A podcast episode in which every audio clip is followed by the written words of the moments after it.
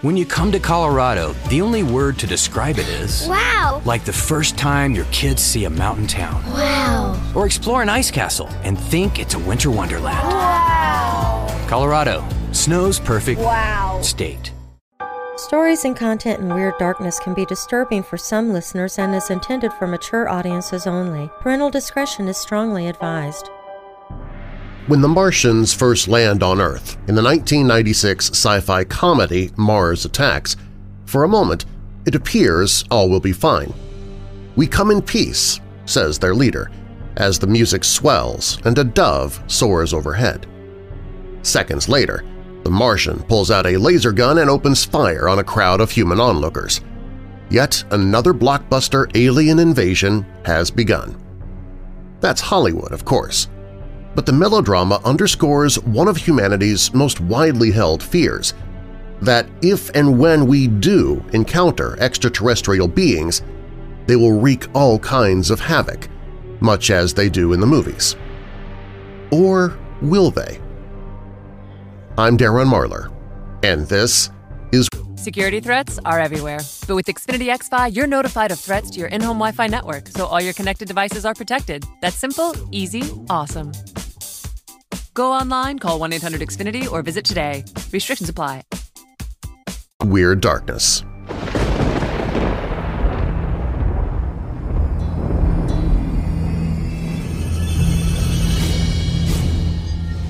Welcome, Weirdos. This is Weird Darkness. Here you'll find stories of the paranormal, supernatural, mysterious, macabre, unsolved, and unexplained. If you have a dark tale for me to tell, you can share it with me at WeirdDarkness.com, and be sure to subscribe to the podcast if you've not done so already so you don't miss a single episode. Coming up in this episode of Weird Darkness.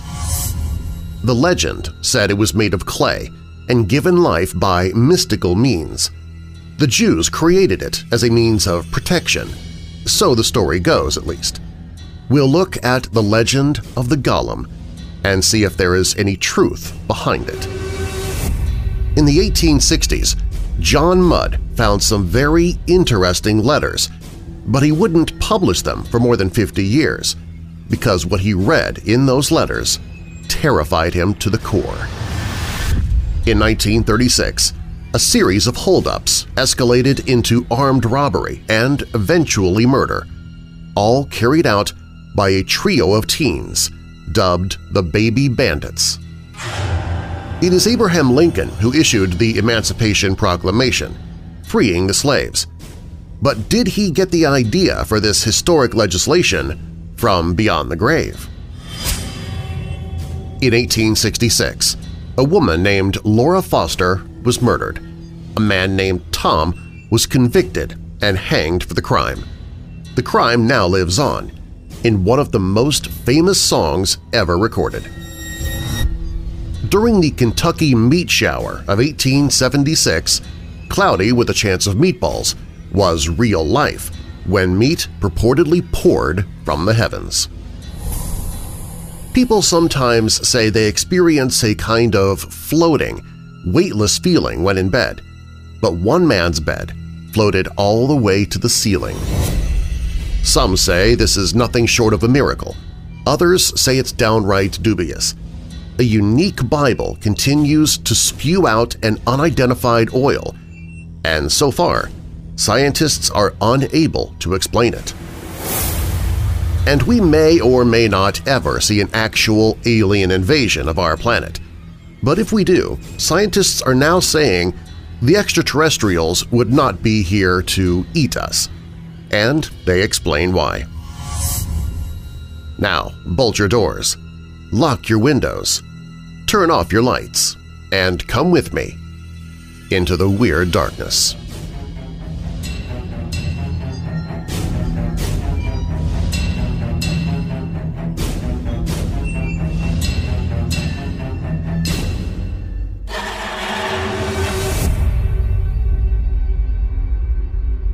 For his new book, Aliens, the World's Leading Scientists on the Search for Extraterrestrial Life, quantum physicist Jim Al-Khalili asks a series of experts to explore how humans might actually make contact with aliens. The possibility is not as far-fetched as it once seemed. Since NASA launched its Kepler mission in 2009, researchers have discovered thousands of new planets and revolutionized our concept of how many habitable worlds could exist, writes astrobiologist Natalie Kubral in one of the book's essays. But while Hollywood suggests we should expect to battle their inhabitants, science tells a different story.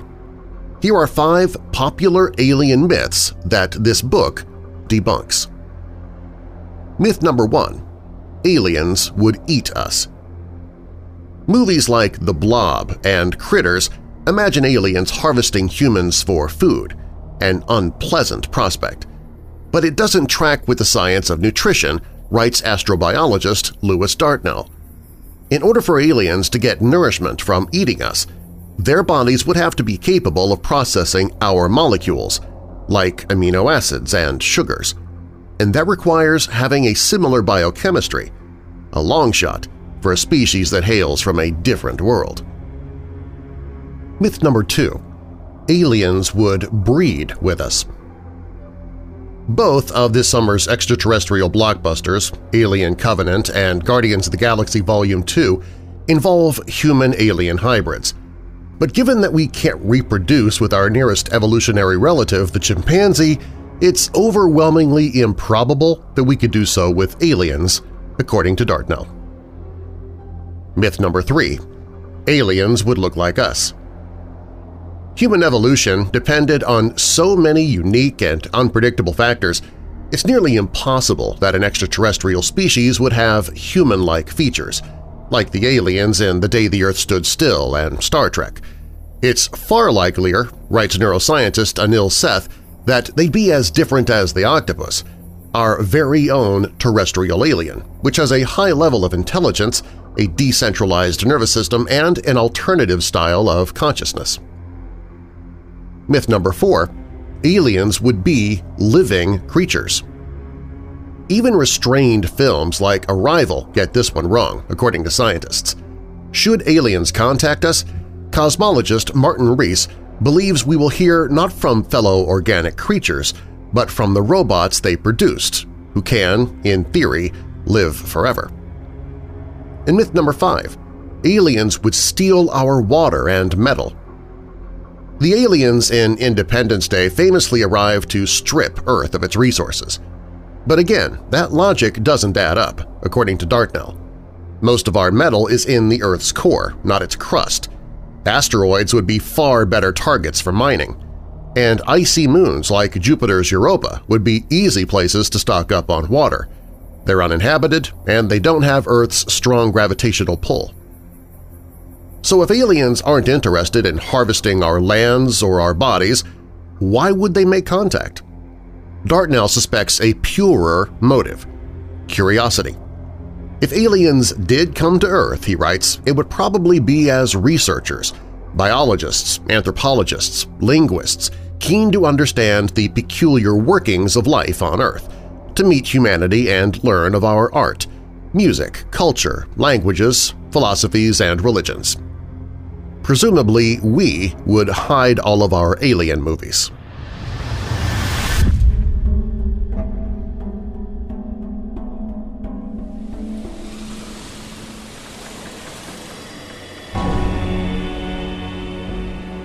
In the September-October 1915 issue of the United States Naval Institute Proceedings, a strange story buried in old family letters was shared by pay director John A. Mudd.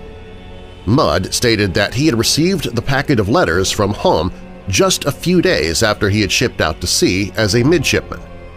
The letters were the back-and-forth correspondence between a member of Mudd's family and a cousin who had joined the Navy, which is probably why someone thought it might be of interest to Mudd. The letters were very old, ranging from the early 1840s up to the American Civil War in the 1860s, when one of the two men died. Just the age of the letters made them interesting, filled with details of a life long ago, but the contents of just 2 or 3 of the oldest of the letters contained a story that Mudd felt a need to share with his naval comrades. Mudd didn't publish his account of the tale until many years after he had first read the letters, and there is a reason for that. But first, the tale from the letters. The unnamed cousin of the letters was a lieutenant in the Navy, stationed on the African coast at the time he wrote. The lieutenant's ship, described as a brig of war, was returning home from a run down south when the crew sighted a ship they took to be a slaver, a ship laden with slaves. Shortly after this vessel was first seen, they lost sight of the ship as a sudden, furious squall that in those seas have stripped many a ship to its deck blew up, and they wondered if the other ship had either been sunk or blown out of view past the horizon. The sailing master was shaken by what he had seen, for he claimed the strange vessel had been pressing forward with her sails full against the wind. No one else had noticed this, if true, for the sighting had been so short. The doctor, we are told, kept an eye on the sailing master. 2 nights later, the lieutenant's ship was in the midst of a lightning storm when, out of the darkness, a huge sailing vessel appeared and passed the lieutenant's ship. There were no lights aboard, and no sound came from the strange ship as it sailed forward against the wind. A bolt of lightning flashed down, which seemed to pierce the high, strange bark as it vanished under the cloak of night. The sailing master, who'd been standing near the lieutenant when the mysterious vessel passed, came down with a bad fever that night and told the doctor their ship was doomed, because that's what it meant when you saw the Flying Dutchman. The Flying Dutchman, you see, is a legendary ghost ship associated with Africa's Cape of Good Hope and believed to be doomed to sail until the end of the world. It is said that it is only seen in storms. Sometimes it's said it brings the storms, and it is believed that those who see the ghost ship are doomed. It's likely the sailing master felt their whole ship was doomed simply because of how many of the crew saw the strange vessel. 1 week later, the unknown ship appeared on the horizon again, sailing into a gentle breeze. The lieutenant was on watch at the time and swung his spyglass around to get a better look. Just as he got the ship within his view, a sudden and frightful gust of storm seemed to slap the strange thing off the face of the ocean. The storm never touched the lieutenant's ship. In his momentary glimpse of the mysterious ship, the lieutenant saw that half of the stern or forward windows seemed to have been shot out, and he could almost see into the cabin, but then it was gone. It would seem that by the third time the strange vessel was seen, the crew were in general agreement that if it was not the actual Flying Dutchman, it still presented them with a bad supernatural omen. According to the lieutenant's letters, the ship's purser told that his great-uncle had been part of an English squadron in the last century that had set out for the Cape of Good Hope with each ship loaded with one cannonball made of silver, for it was believed that silver shot could touch and harm even a ghost, and the purser further claimed that the squadron had in fact encountered the Flying Dutchman on their mission. The frigate, called Splice, fired its silver cannonball on the phantom ship, but in the crew's haste to fire, they only managed to smash part of the stern of the Flying Dutchman, which seems to coincide nicely with what the lieutenant claimed to see. Based on this family story, the purser urged the crew to allow him to make a silver ball from the dollars in the strong chest. It's not said if he was allowed to or not, but the lieutenant's ship did not encounter its strange pursuer again, so such a cannonball would not have been used. Mudd states that the letters then tell of a continuing ill luck attached to the lieutenant's ship, mostly stating there was a mutiny that was suppressed, for which 3 men were hung by their necks from the yardarms. This ill luck, Mudd asserts, lasted from the time of the strange sightings until an unusual gust knocked the brig over sideways enough that it had to be abandoned before it sunk to the bottom in the Gulf of Mexico during the Mexican War. Much to my surprise and suspicion, it was very easy to identify the ship that Mudd chose not to name in his article. Only one known brig of war both capsized due to a sudden change of weather in the first year of the Mexican War and had to hang 3 mutineers earlier in its career. The USS Somers. The USS Somers was launched on April 16, 1842, and later capsized while chasing another boat on December 8, 1846. She was initially deployed to Puerto Rico for a shakedown cruise, returning to New York afterwards. On September 10, 1842, the USS Somers was sent to the Atlantic coast of Africa to deliver messages to another ship. Having constantly missed the other ship at various African ports, the USS Somers left Africa for the Virgin Islands on November 11, 1842. The mutiny mentioned by Mudd was a series of events that started around November 25th of the same year, after the ship left Africa. So given that the above strange events are reported as happening around the Cape of Good Hope in Africa, we can narrow down the date range of the events that may have happened to the time the ship was there, sometime around September 10th to November 11th of 1842. Though Mudd chose not to name what vessel his distant cousin was supposedly on, it is undoubtable that most of his readers, being associated with the Navy, would likely know what ship Mudd was describing due to the exact 2 details that let me know what ship it was. There have been very few actual mutinies in American history, and the mutiny on the USS Somers and the subsequent trials were both well-known and infamous in their reputation. The families of the sailors who were hanged were not allowed to bring civil suits against the captain of the ship, leaving a general distrust of the whole matter in public opinion. This is all because the USS Somers was acting as an experimental school to train naval apprentices, so a number of less experienced sailors were serving on board when it made its trip to Africa. It was a group of these lesser experienced sailors who were accused of planning a mutiny and chained, and 3 of which who were eventually killed for having supposedly trying to recruit others for the mutiny, not for actually performing a mutiny, which never happened. The families of the sailors that were executed were denied the chance to take the ship's captain to civil court, which left an overall bad feeling and suspicion in the public eye about how the matter was handled.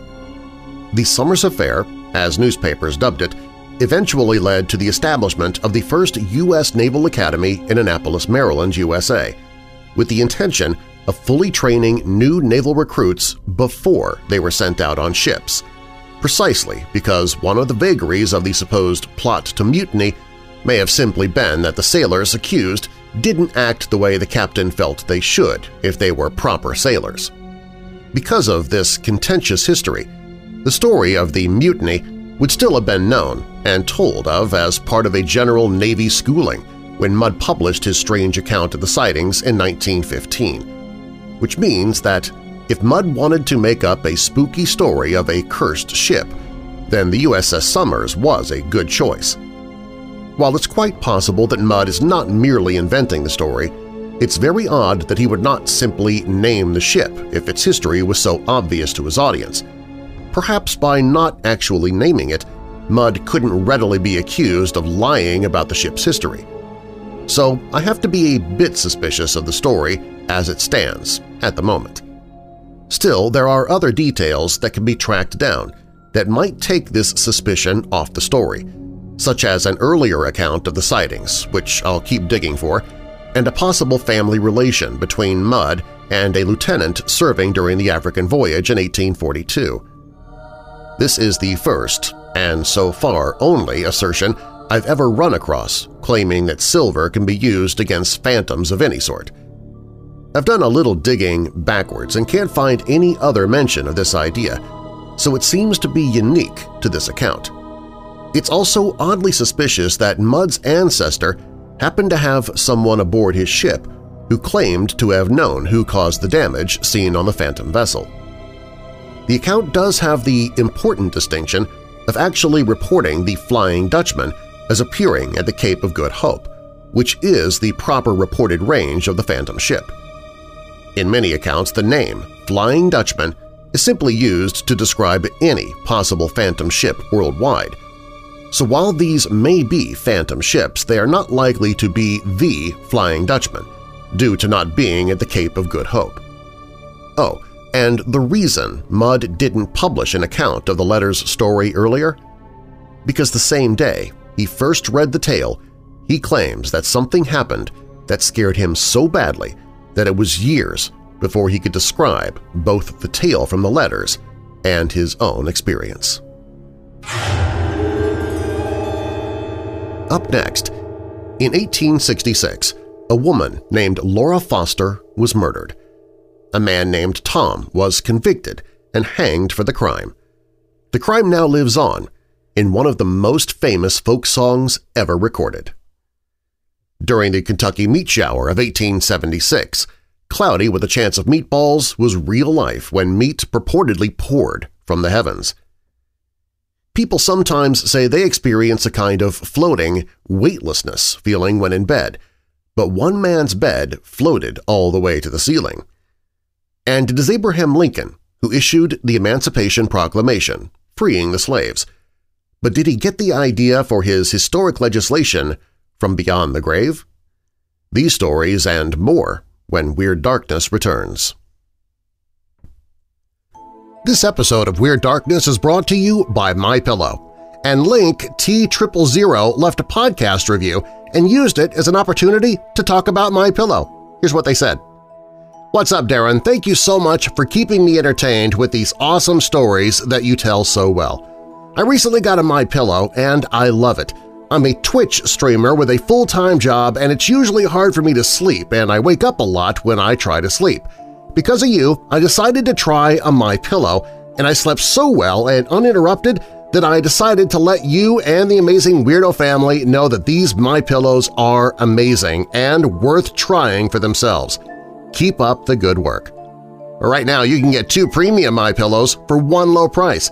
Go to MyPillow.com and use the promo code WEIRD or call 800-945-7192. That's 800-945-7192 or mypillow.com. Use the promo code WEIRD. Here at Weird Darkness, scares are a daily thing, but what I'm about to tell you might horrify you. Someone in your family could, right now, be playing a dangerous game of Russian roulette. Over 43,000 people die each year from drug overdose. That's 120 people per day, 5 people per hour. That's a death by overdose every 12 minutes. And alcohol abuse is even worse. 88,000 people die every year from alcohol abuse. That's 240 people per day, 10 per hour. One person dying from alcohol abuse every 6 minutes. Somebody close to you might be next. Before that happens, take a proactive step and learn how to get those you love away from the drugs, alcohol, and other bad influences. Learn more by calling 800-831-1560. That's 800-831-1560. With the FMLA, that person can even take a leave of absence from their job to get the help they need and keep their job so they can return to it. 800-831-1560. That's 800-831-1560. 831-1560.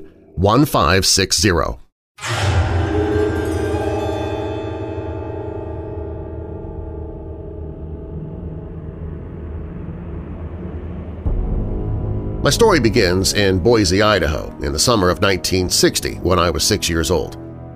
My aunt moved to Boise from Greenville, New York that summer, and there was no spare bedroom for her, so my parents moved the bunk beds my younger sister and I shared from our bedroom to an odd-shaped hall that was full of huge windows all the way around the side of the room that we slept in. I slept on the top bunk. I enjoyed being able to look out the windows and see the moon and the stars at night. I'd stare at them until I fell asleep. I'm not sure how many nights went by before something very strange began to happen to me. Late at night, after everyone was in bed asleep, I would be awakened by a feeling of someone gently lifting me up off of my bed, only it was toward the ceiling. I could touch the ceiling with my hands. I did touch it many times. I could feel the heat of the ceiling with my hands and also on my face. I would feel weightless, and the blanket or sometimes just the top sheet would be over me. I would put my hand underneath me and feel that I was raised up off the bed. I would look around at the tops of the windows over my feet and see the stars. I know I was awake. Then, all of a sudden, I would begin to lower back down onto my bed again. It felt weird. I touched the bed as lightly as possible. I would lay there wondering what happened. What did that to me? A few days went by, and the same thing happened all over again. I sort of enjoyed it. I don't know how many times that happened to me before it stopped.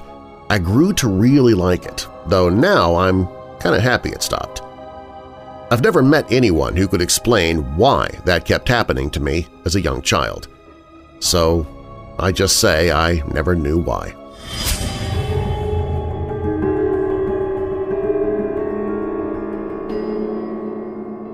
It was a clear March morning in Bath County, Kentucky in 1876 when meat started falling from the sky. That's right, meat. Between 11 and 12 o'clock, I was in my yard not more than 40 steps from the house, a local farmer's wife named Mrs. Crouch told local reporters. There was a light wind coming from the west, but the sky was clear and the sun was shining brightly. Without any prelude or warning of any kind, and exactly under these circumstances, the shower commenced. Not just any shower, but a shower of fresh, raw meat, some lumps as light as a snowflake, some that reached up to 3 inches in length. For several minutes, Mrs. Crouch and her husband Allen watched as the unusual downpour fell around them, before it finally ceased, leaving the sky as clear and sunny as it had been before. Immediately, the Crouches believed that the meat shower had either been a miracle or a grisly warning. Before long, word of the meat shower had spread, bringing flocks of curious neighbors to the scene. In the end, an area about 100 yards long and 50 yards wide had been left covered in chunks of meat. It was found on fences, the farmhouse, and scattered across the ground. The overall consensus seemed to be that the meat was beef, as it was a similar color and had a similar smell.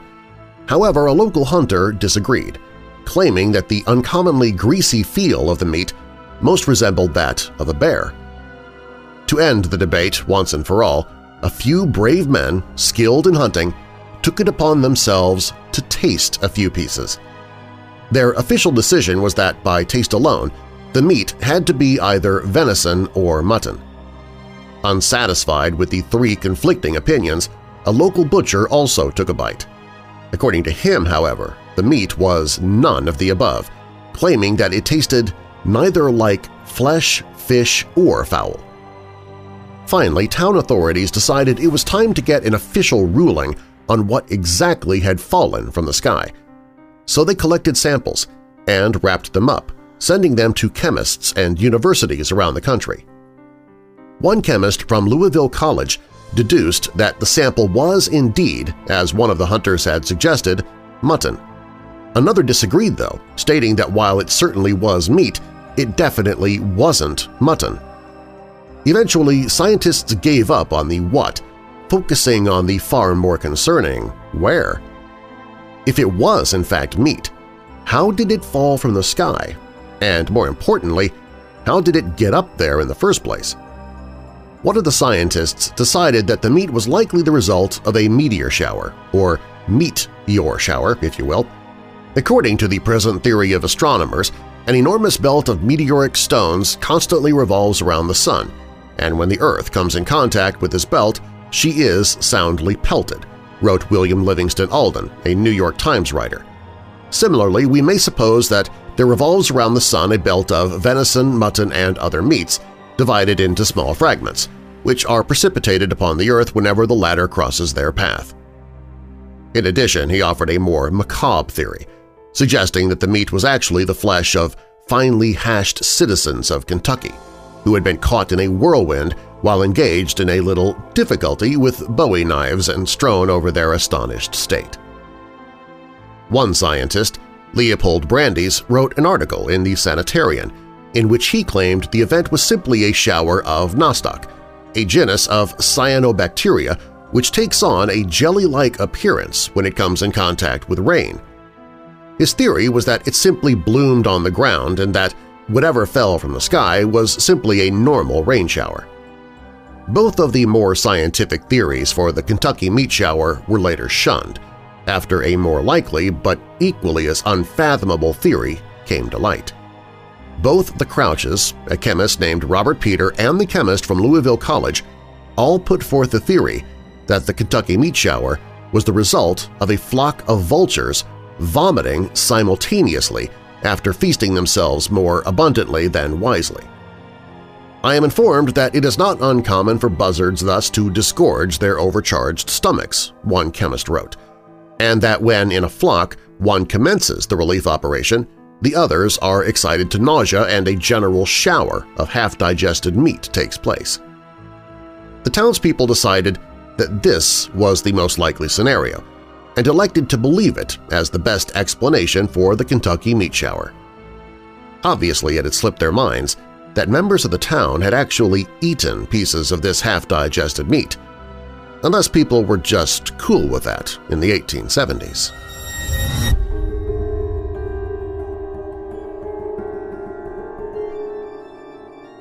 In 1866, a woman named Laura Foster was murdered in Wilkes County. A man named Tom Dooley was convicted and hanged for the crime. That murder and the name Tom Dooley live on in one of the most famous folk songs ever to come out of North Carolina. The traditional version of the story casts Tom Dooley as a dashing, handsome Confederate veteran. When Dooley returns from the war, he meets Laura Foster, a young woman who was being courted by a schoolteacher from the North by the name of Bob Grayson. Foster fell in love with Tom Dooley, but so did another woman, Ann Melton. Melton was married, wealthy, beautiful, and insanely jealous. Learning that Dooley was in love with Foster, not her, Ann Melton stabbed Laura Foster to death in a jealous rage. Tom Dooley was blamed for the murder, though. He fled, heading for Tennessee. Bob Grayson headed a posse to hunt down Tom Dooley, and the posse dragged the fugitive back to Wilkes County, North Carolina. Dooley realized that it was Ann Melton who had committed the crime, but Tom Dooley's sense of chivalry made him unwilling to see a wealthy woman dishonored and facing a death by hanging. So Dooley confessed to a murder he did not commit in order to save Melton's reputation. On May 1, 1868, Tom Dooley was executed for the murder of Laura Foster. Grayson returned home to the North. Ann Melton went slowly insane from guilt, and years later, as she was on her deathbed, the trees around her house filled with black cats, and the air was filled with the smell of burning flesh as demons came to take her soul to hell. In this version of the tale, a complicated story that ends in the death of an innocent man that became immortalized in a folk song that circulated in North Carolina for nearly 100 years, before it was made nationally famous by the Kingston Trio in 1958. In a way which shows how much the ways in which we define music categories has changed in the past half-century, the Kingston Trio recording of the Ballad of Tom Dooley reached #1 on the Billboard R&B charts, even higher than its near-top placement on Billboard's country charts. It's said that Tom Dooley wrote the song himself. The legend has it that he was singing it, strumming along on his banjo as he sat on top of his own coffin riding in the wagon on the way to his execution. But the actual history behind the story of Tom Dooley and the murder of Laura Foster are what might be generally described as slightly different from how the song tells it. Throughout history, there have been many songs written about the Eternal Triangle. This next one tells the true story of a Mr. Grayson, beautiful woman, and a condemned man named Tom Dooley. When the sun rises tomorrow, Tom Dooley must hang.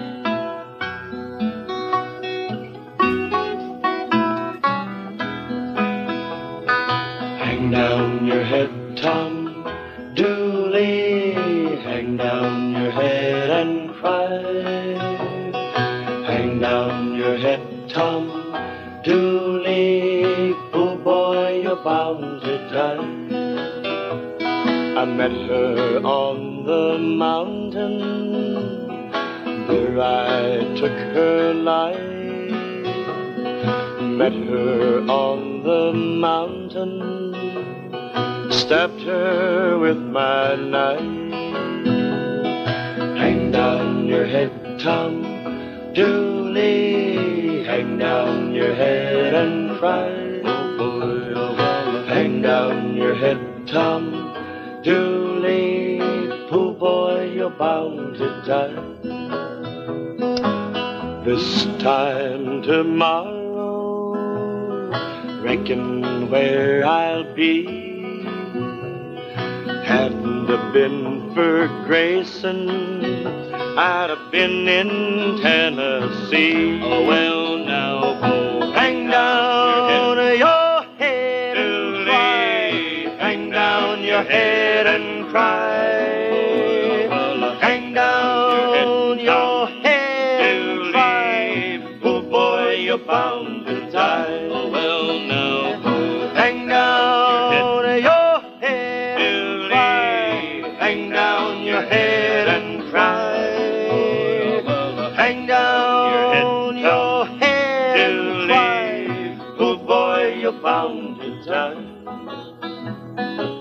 This time tomorrow, reckon where I'll be.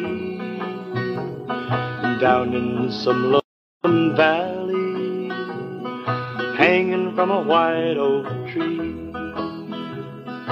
Hang down your head, Tom Dooley, hang down your head and cry, oh boy, oh boy. Hang down your head, Tom Dooley, oh boy, you're bound to die. Oh, well, now go hang down your head, Tom Dooley, hang down your head and cry. Oh, boy, oh, well, now hang down your head, Tom Dooley, oh boy, you're bound to die. Oh, boy, you're bound to die. Oh, boy, you're bound to die.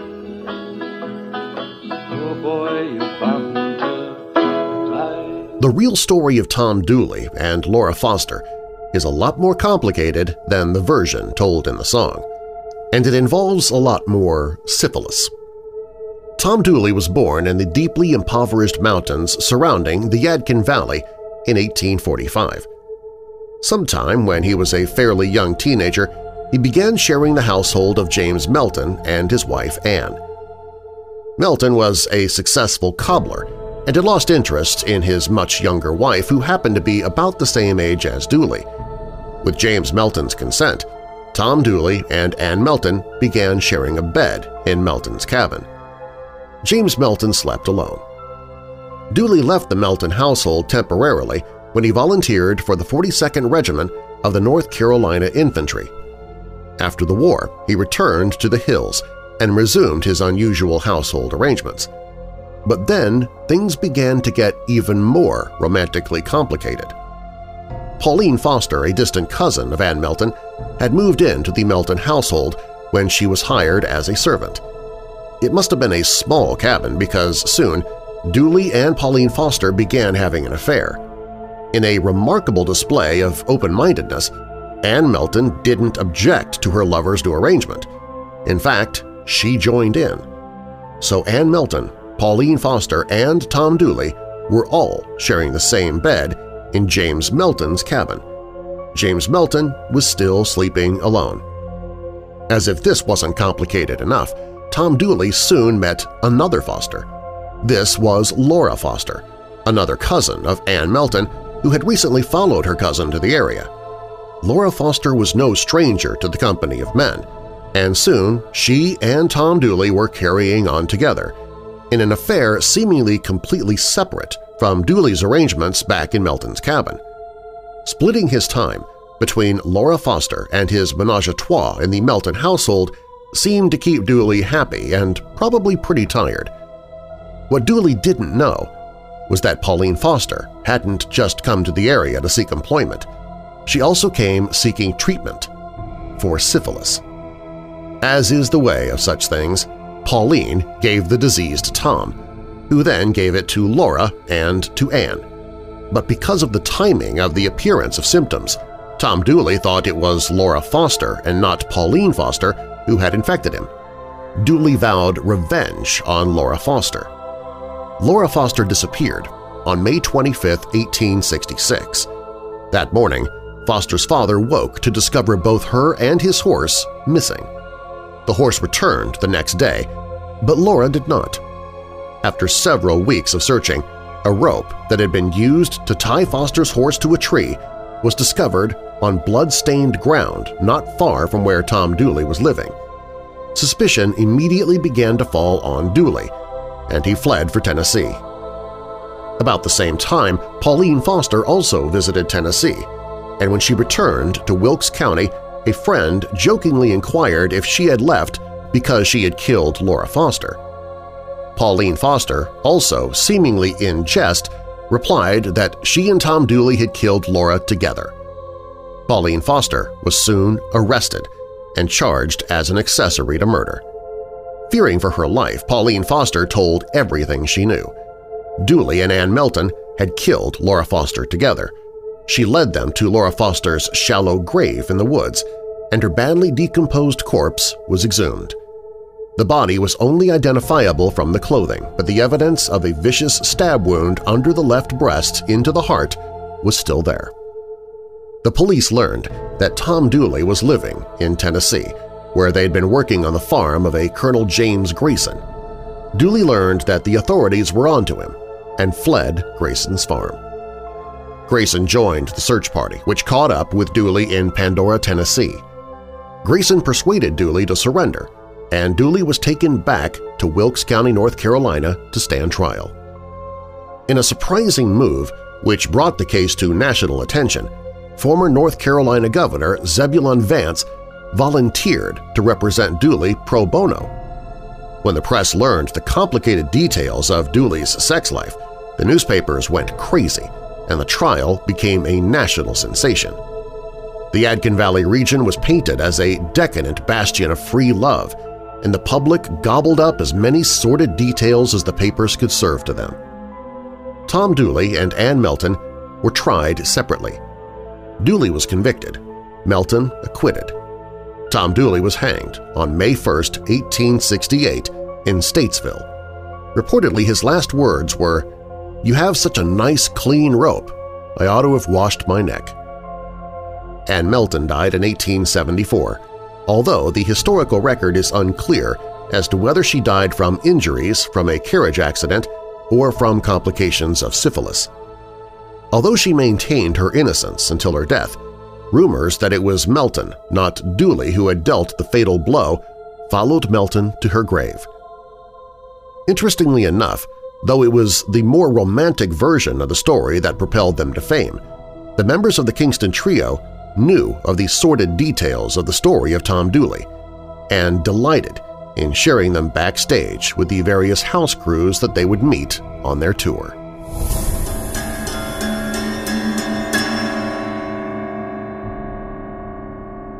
On September 22, 1862, President Abraham Lincoln issued the preliminary Emancipation Proclamation, declaring that all slaves in the Confederate States would be free as of January 1, 1863.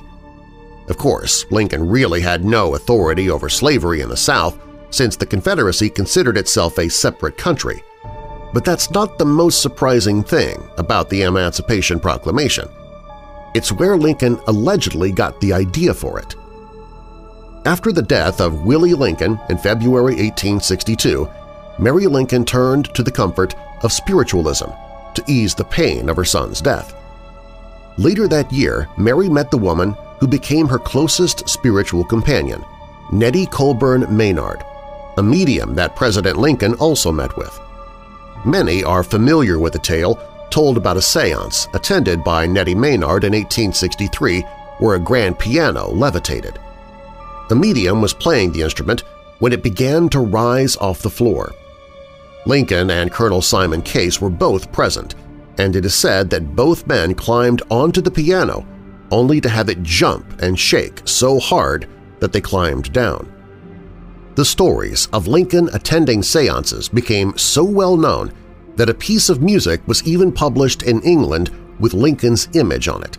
It was called the Dark Seance Polka, which I will play for you in just a moment. Many of those who attended seances with President Lincoln documented those events in diaries and journals. One acquaintance even claimed that Lincoln's plans for the Emancipation Proclamation, which freed the Southern slaves, came to him from the spirit of Daniel Webster and from ardent abolitionists who had died and were communicating from the other side. To this day, the Emancipation Proclamation is considered one of the defining documents in American history. But did Lincoln's grand plan actually come from the spirit world? I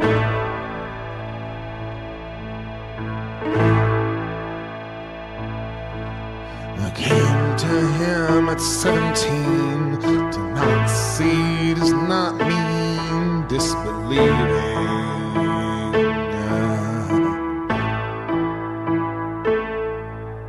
Lost in a strange room on the short end of night. Come in, young man, 'tis dark inside, but warm. Sit here, stare deeply into my one good eye. Crooked fingers clutched and rolled dice. Handcuffed from bone, they rattled around the table before settling a 3 and a 5. John Thornton, you're lucky and unlucky all at the same time. 3 is for freedom, but 5 is for life. Life taken from you, but it won't be your own. Hey,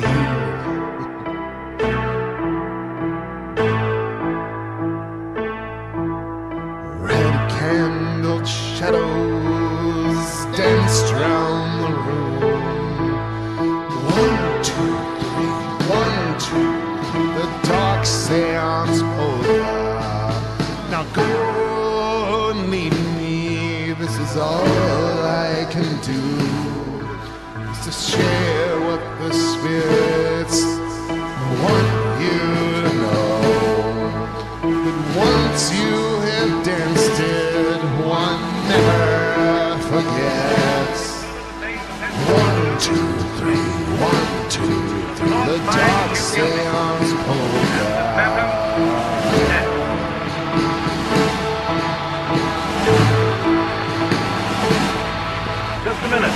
President, head jump.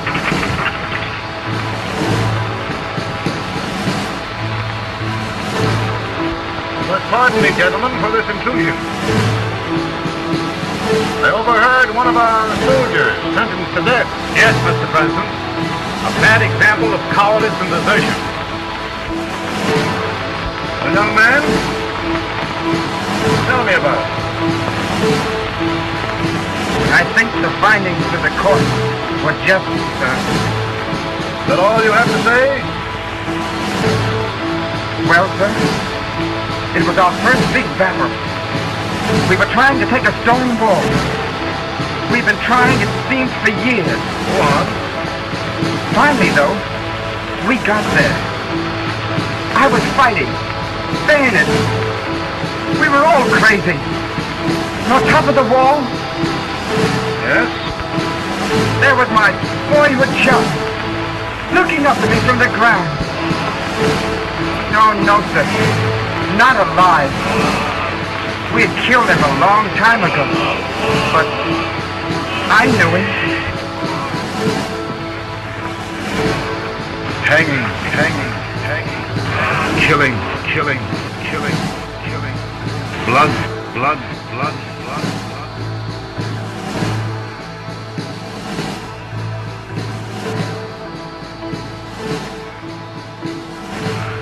time.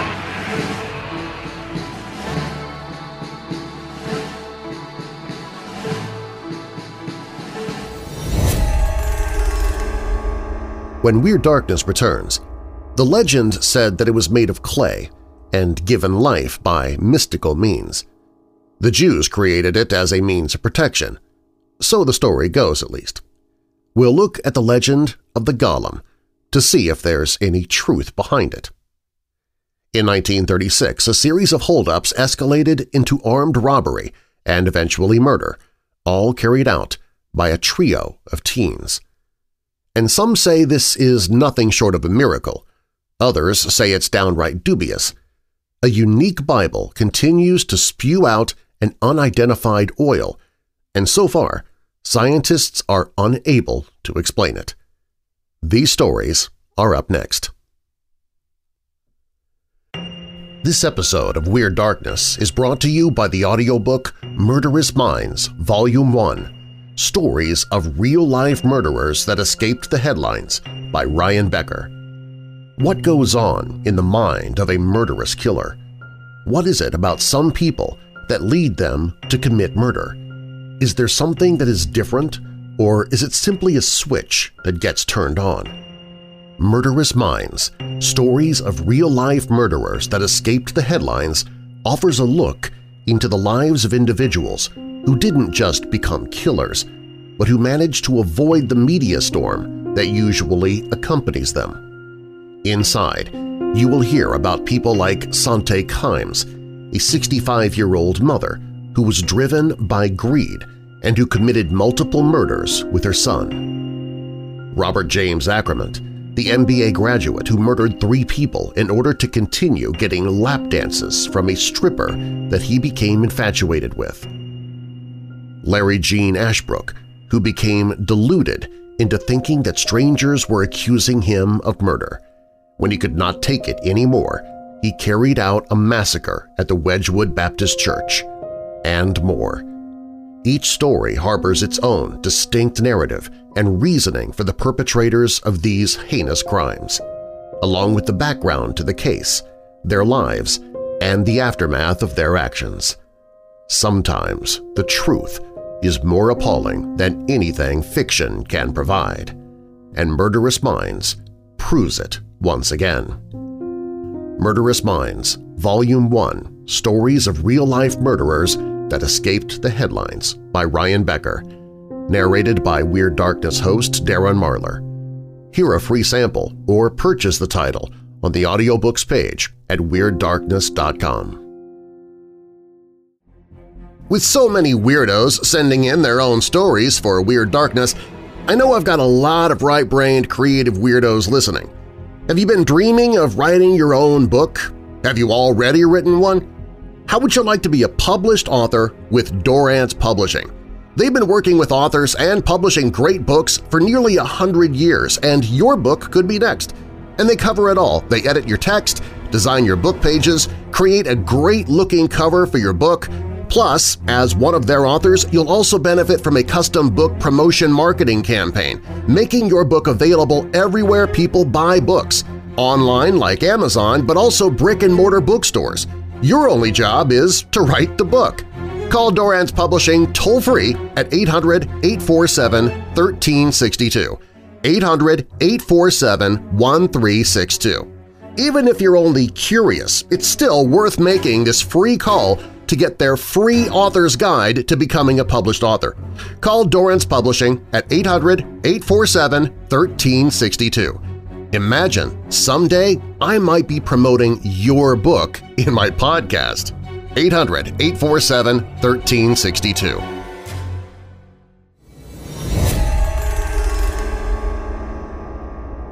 In 1936, a series of holdups escalated into armed robbery and eventually murder, all carried out by a trio of teens that the California newspapers dubbed the Baby Bandits. Live fast, die young, leave a good-looking corpse is a maxim rarely quoted by high school commencement speakers. But for some who attended Preston High School, a different kind of learning institution took this adage seriously, with fatal results. On November 23rd, two young bandits, about 18 years old, robbed three bars in the early hours of the morning. One of the robbers was stocky, the other average size.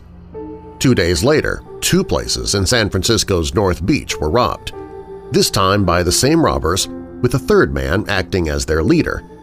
Their young age caused the newspapers to call them the Baby Bandits, but their actions showed sophistication and planning. They would steal a car from a garage, use the car in holdups, and then abandon it the same night. In their second crime spree, the holdup men used sawed-off shotguns stolen from a hardware store on Mason Street in North Beach. Police assumed that the gang were from this neighborhood and circulated photographs of local criminals, but none of the victims recognized the photos. Police Captain Dooley was still convinced that there was a connection, so he called in John Dillinger, the North Beach beat cop, and asked him to canvass the neighborhood. For the next 3 days, nothing happened. Then, on Thanksgiving, November 26th, Mike's Saloon on 14th Street was robbed. Dan O'Connell, a customer, was shot in the stomach when he moved too slowly. Later that evening, O'Connell died. The Baby Bandits had now graduated to murder. The next day, Officer Dillinger came in with his first lead. Frank Krohn, a recent graduate of the Preston School of Industry, was not working, yet he had been seen sporting a fancy new wardrobe. Preston, a legendary reform school, opened in 1894 and counted such notables as a rapist and writer Carol Chessman, serial killer Gerald Gallegos, Beat Generation icon Neil Cassidy, and musician Merle Haggard among its graduates. Further digging revealed that Krohn had been hanging out with Ernest Plaw and William Daly, two other recent Preston School graduates. Photographs of the three men were positively identified by the victims of the gang's latest holdups. Preston was considered the rookie league of crime, just as minor league baseball players in the 1930s dreamed of being Lou Gehrig, young criminals dreamed of being John Dillinger. Though he was a hardcore bank robber and a killer, John Dillinger was a folk hero to many whose homes had been foreclosed on by the banks. Police, assuming that the bandits had left town, had put an all-points bulletin out for the state of California. "Use every precaution in apprehending these men. They are dangerous killers," it said. The bandits split up. Ernest Plaw hid out with relatives in Merced. Krohn and Daly kidnapped a young couple and forced them to drive to Sacramento, where they let them go. Krohn and Daly drove on to Merced, apparently to hook up with Plaw. Hungry after their long ride, they stopped to eat at the Square Deal Cafe. They were observed by a young friend of Plaw's who hurried to notify Merced Police Chief Fred Zunker. Zunker and Police Officer James Turner questioned Krohn, who gave them an International Seamen's Union card. When Daly was questioned, he pulled out a gun and ran. Turner fired a warning shot and then squeezed off two shots at Daly, who was hit but kept on running. Krohn, who was unarmed, lunged at Chief Zunker, who pulled his gun out. "I could have killed him," Zunker later said, "but I don't shoot kids." Instead, Zunker clubbed Krohn over the head with the barrel of the gun. Turner returned to the cafe to find Chief Zunker in a life-and-death struggle with Krohn. Turner clubbed Krohn over the head with his nightstick, knocking him unconscious. Other police followed the trail of Daly's blood for 4 blocks until they reached the First Baptist Church. Then they heard a shot. Crawling under the church, they found Daly dead of a self-inflicted bullet wound. At about the same time, Ernest Plaw, convinced by his mother, surrendered peacefully to police. Plaw and Krohn were reunited in the Merced jail and shared the same cell. Krohn awoke in jail on his birthday. "I'm 21. I suppose I'll get the rope before I'm 22, he said. Krohn described Daly as the leader of the gang and said their ambition was to be as famous as John Dillinger. Both Plaw and Krohn blamed Daly for the murder of O'Connell, but O'Connell's dying statement described Krohn as his killer. Later that night, Krohn made his prediction come true by hanging himself with Plaw's suspenders. That dirty bastard! Now he's left me hiding the bag alone," Plaw complained bitterly, "and I've got no suspenders to wear to court." Ernest Plaw pled guilty to murder in 1937 and was sentenced to life. He was paroled in 1949 and died in 1984.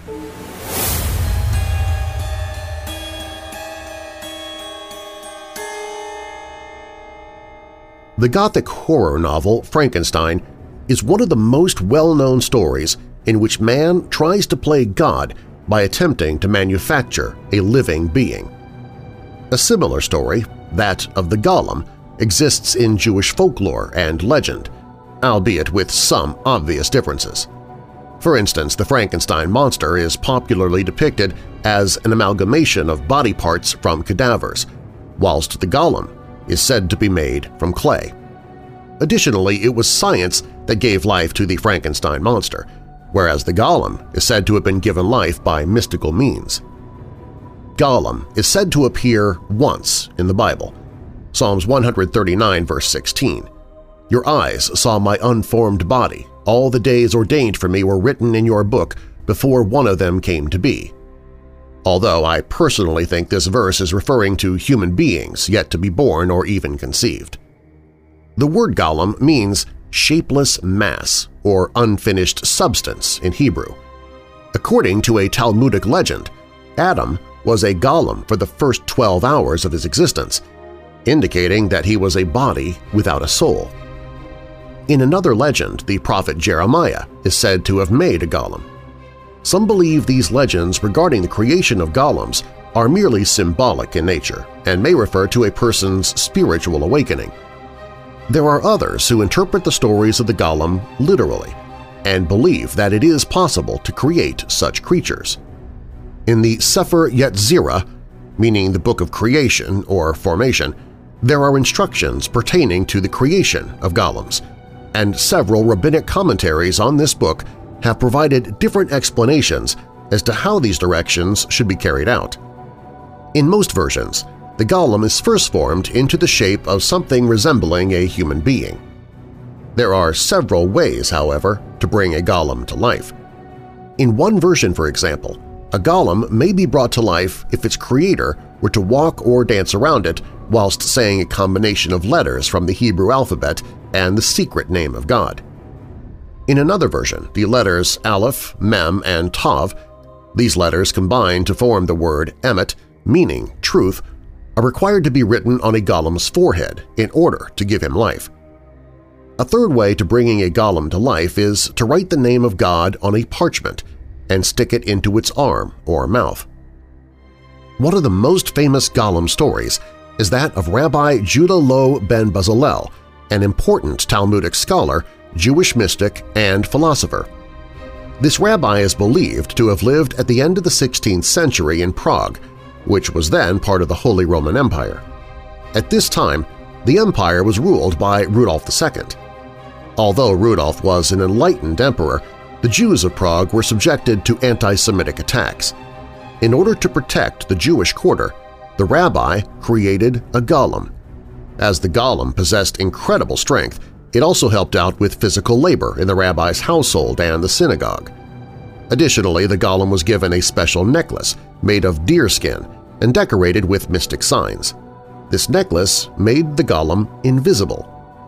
Another version of the story states that a Jewish-hating priest tried to incite the Christians of Prague against the Jews near Easter during the spring of 1580. As a result, Rabbi Lo created the golem to protect his people during the Easter season. Whilst the golem succeeds in protecting the Jews, the story has a less-than-happy ending. The golem grew stronger and stronger, but it became increasingly destructive as well. Instead of doing good deeds, the golem began to run amok and threatened innocent lives. As a result, Rabbi Lo removed the name of God from the golem, thus turning it back into a lifeless statue. Some believe that the golem was hidden by the rabbi in the attic of his synagogue. In addition, entrance to the attic was forbidden for centuries, and the stairs to the area were even removed. When the synagogue was finally explored hundreds of years later, There was no trace of anything resembling a golem. Golems are such prominent figures in Jewish legend that they continue to inspire artists and writers to this day. For at least the past 200 years, these creatures have made their way into painting, sculpture, illustration, and, more recently, video and digital artwork. They still have an air of fascination and magic about them, but also remind us to question what it really means to be human. Some say this is nothing short of a miracle, while others are downright dubious. A unique Bible continues to spew out an unidentified oil tested by a chemist who couldn't explain the substance. It is totally colorless and odorless, according to them. Jerry is the man who possesses this biblical book. He first kept it in a plastic zip bag before later moving it to a larger-sized container. Many wonder what this oil is and why it continues to ooze from this Bible. The oil is not magical by one perspective, but essentially is the oil of His presence.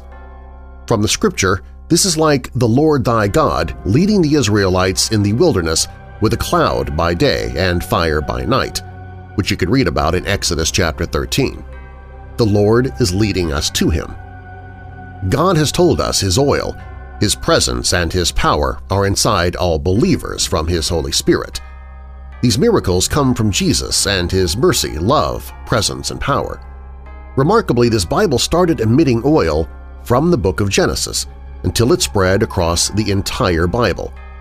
Even the words highlighted with different inked marker colors have not yet bled across the pages printed. There have been numerous reports of people using this oil who have recovered from different ailments. Some of these include a person recovering from a severe esophageal disease, someone fighting off kidney failure, cancer recovery, broken bones being mended, and more. After using the oil, a 67-year-old man named Larry Wyatt was deeply troubled. He was full of anger, bitterness, and unforgiveness. Larry was later visited inside the ICU at the hospital by family and friends. He went from being a disbeliever to finding salvation in the Lord. Not long after being blessed by the oil with a paper towel, Larry later recovered. The Bible isn't the only dripping happening either. Located in the back of a small gift shop in Dalton, Georgia, is a prayer room. Over the last several years, people have come here to gather and pray for their city, region, and one another. There has been different reports of oil dripping from the walls here. There certainly seems to be some kind of supernatural-type activity happening in this place. Jerry said that God spoke to him and said as long as he doesn't sell the oil, it will continue to flow freely. He continues to give away the mysterious oil in vials to those who sincerely need it. He also invites people to dip their hands in the oil if they wish to do so.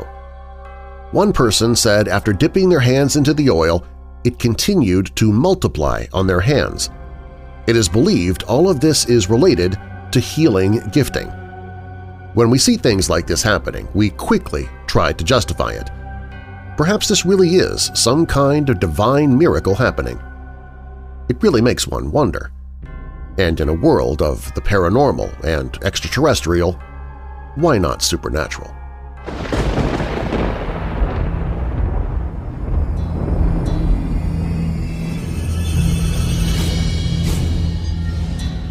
Do you have a dark tale to tell?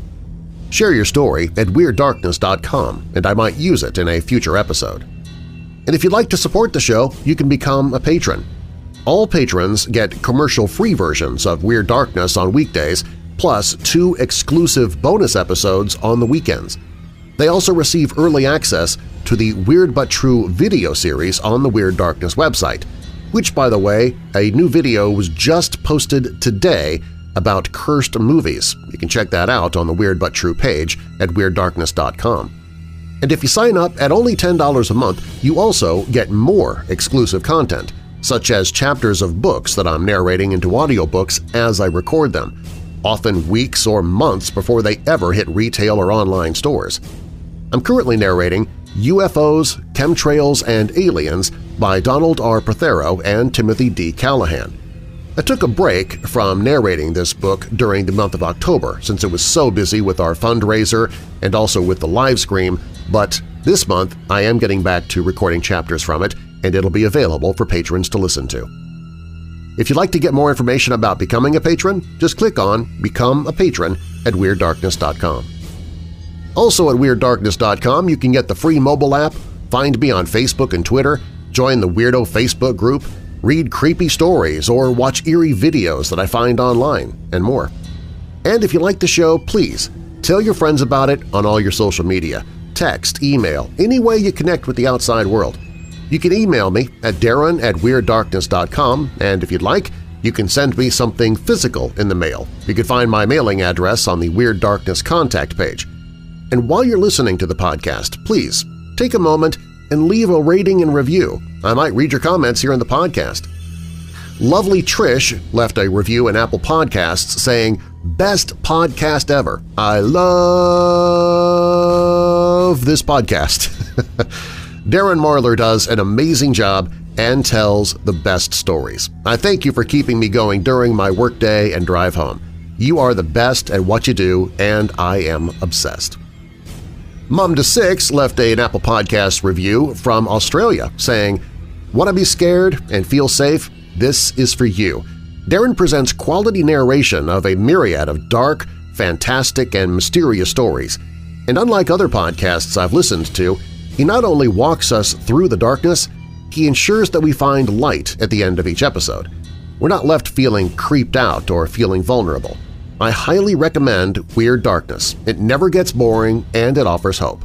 Darren's promotion of his personal mission to assist those who suffer from depression and anxiety is to be highly commended. Thank you, Darren and company. Keep up the weird work. God bless." Sonia from Australia, a fellow weirdo. And then Thordnell from the Philippines said, "What a beautiful voice. Creepy stories, yet Darren makes you wanting to listen." Well, thanks to everybody for the really nice words. I appreciate that. If you've not already done so, I would love to hear from you. Again, email, message, or better yet, leave a review in your podcast. The following stories from this episode are purported to be true, and you can find links in the show notes. The Kentucky Meat Shower of 1876 was written by Katie Serena. Hang Down Your Head, Tom Dooley was posted at North Carolina Ghosts, and the song The Legend of Tom Dooley was performed by the Kingston Trio. The Golem was written by D.H.W.T.Y.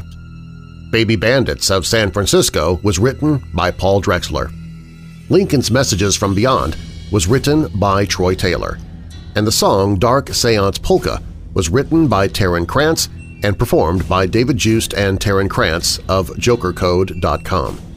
Strange Sea Creatures was posted at AnomalyInfo.com.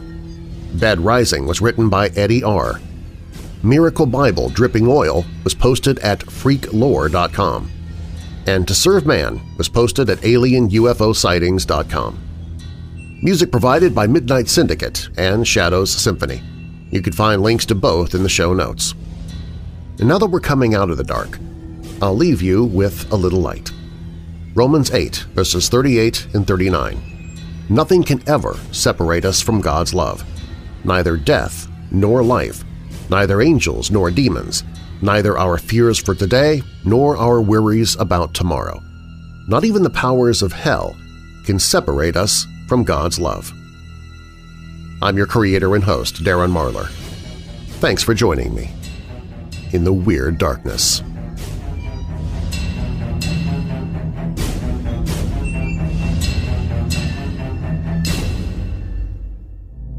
IRS.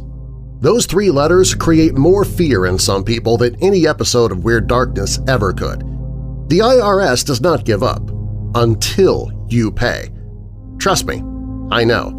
A few years ago, Robin and I were having some major financial difficulties and we found ourselves owing over $10,000 to the IRS.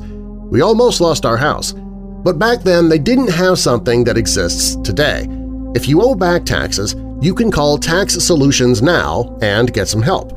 For a limited time, the IRS is offering a tax forgiveness program called Fresh Start, and it can help you pay back taxes, avoid tax liens, and get a fresh start. Tax Solutions Now is accredited with the Better Business Bureau and members of the National Association of Tax Professionals. So if you need a fresh start when it comes to your tax burden, call Tax Solutions Now at 800-417-9743. That's 800-417-9743. 800-417-9743. How to show up with Coca-Cola Energy. You're tired and you're thinking of canceling on your friends. Don't do it! Every time you cancel on a friend, a unicorn loses its horn and becomes a regular horse. Do you really want that on your conscience? Instead, grab an ice-cold can of Coca-Cola Energy with delicious Coke taste and reinvigorating energy. Keep the unicorns alive! Show up every day with Coca-Cola Energy. Energy you want, taste you love.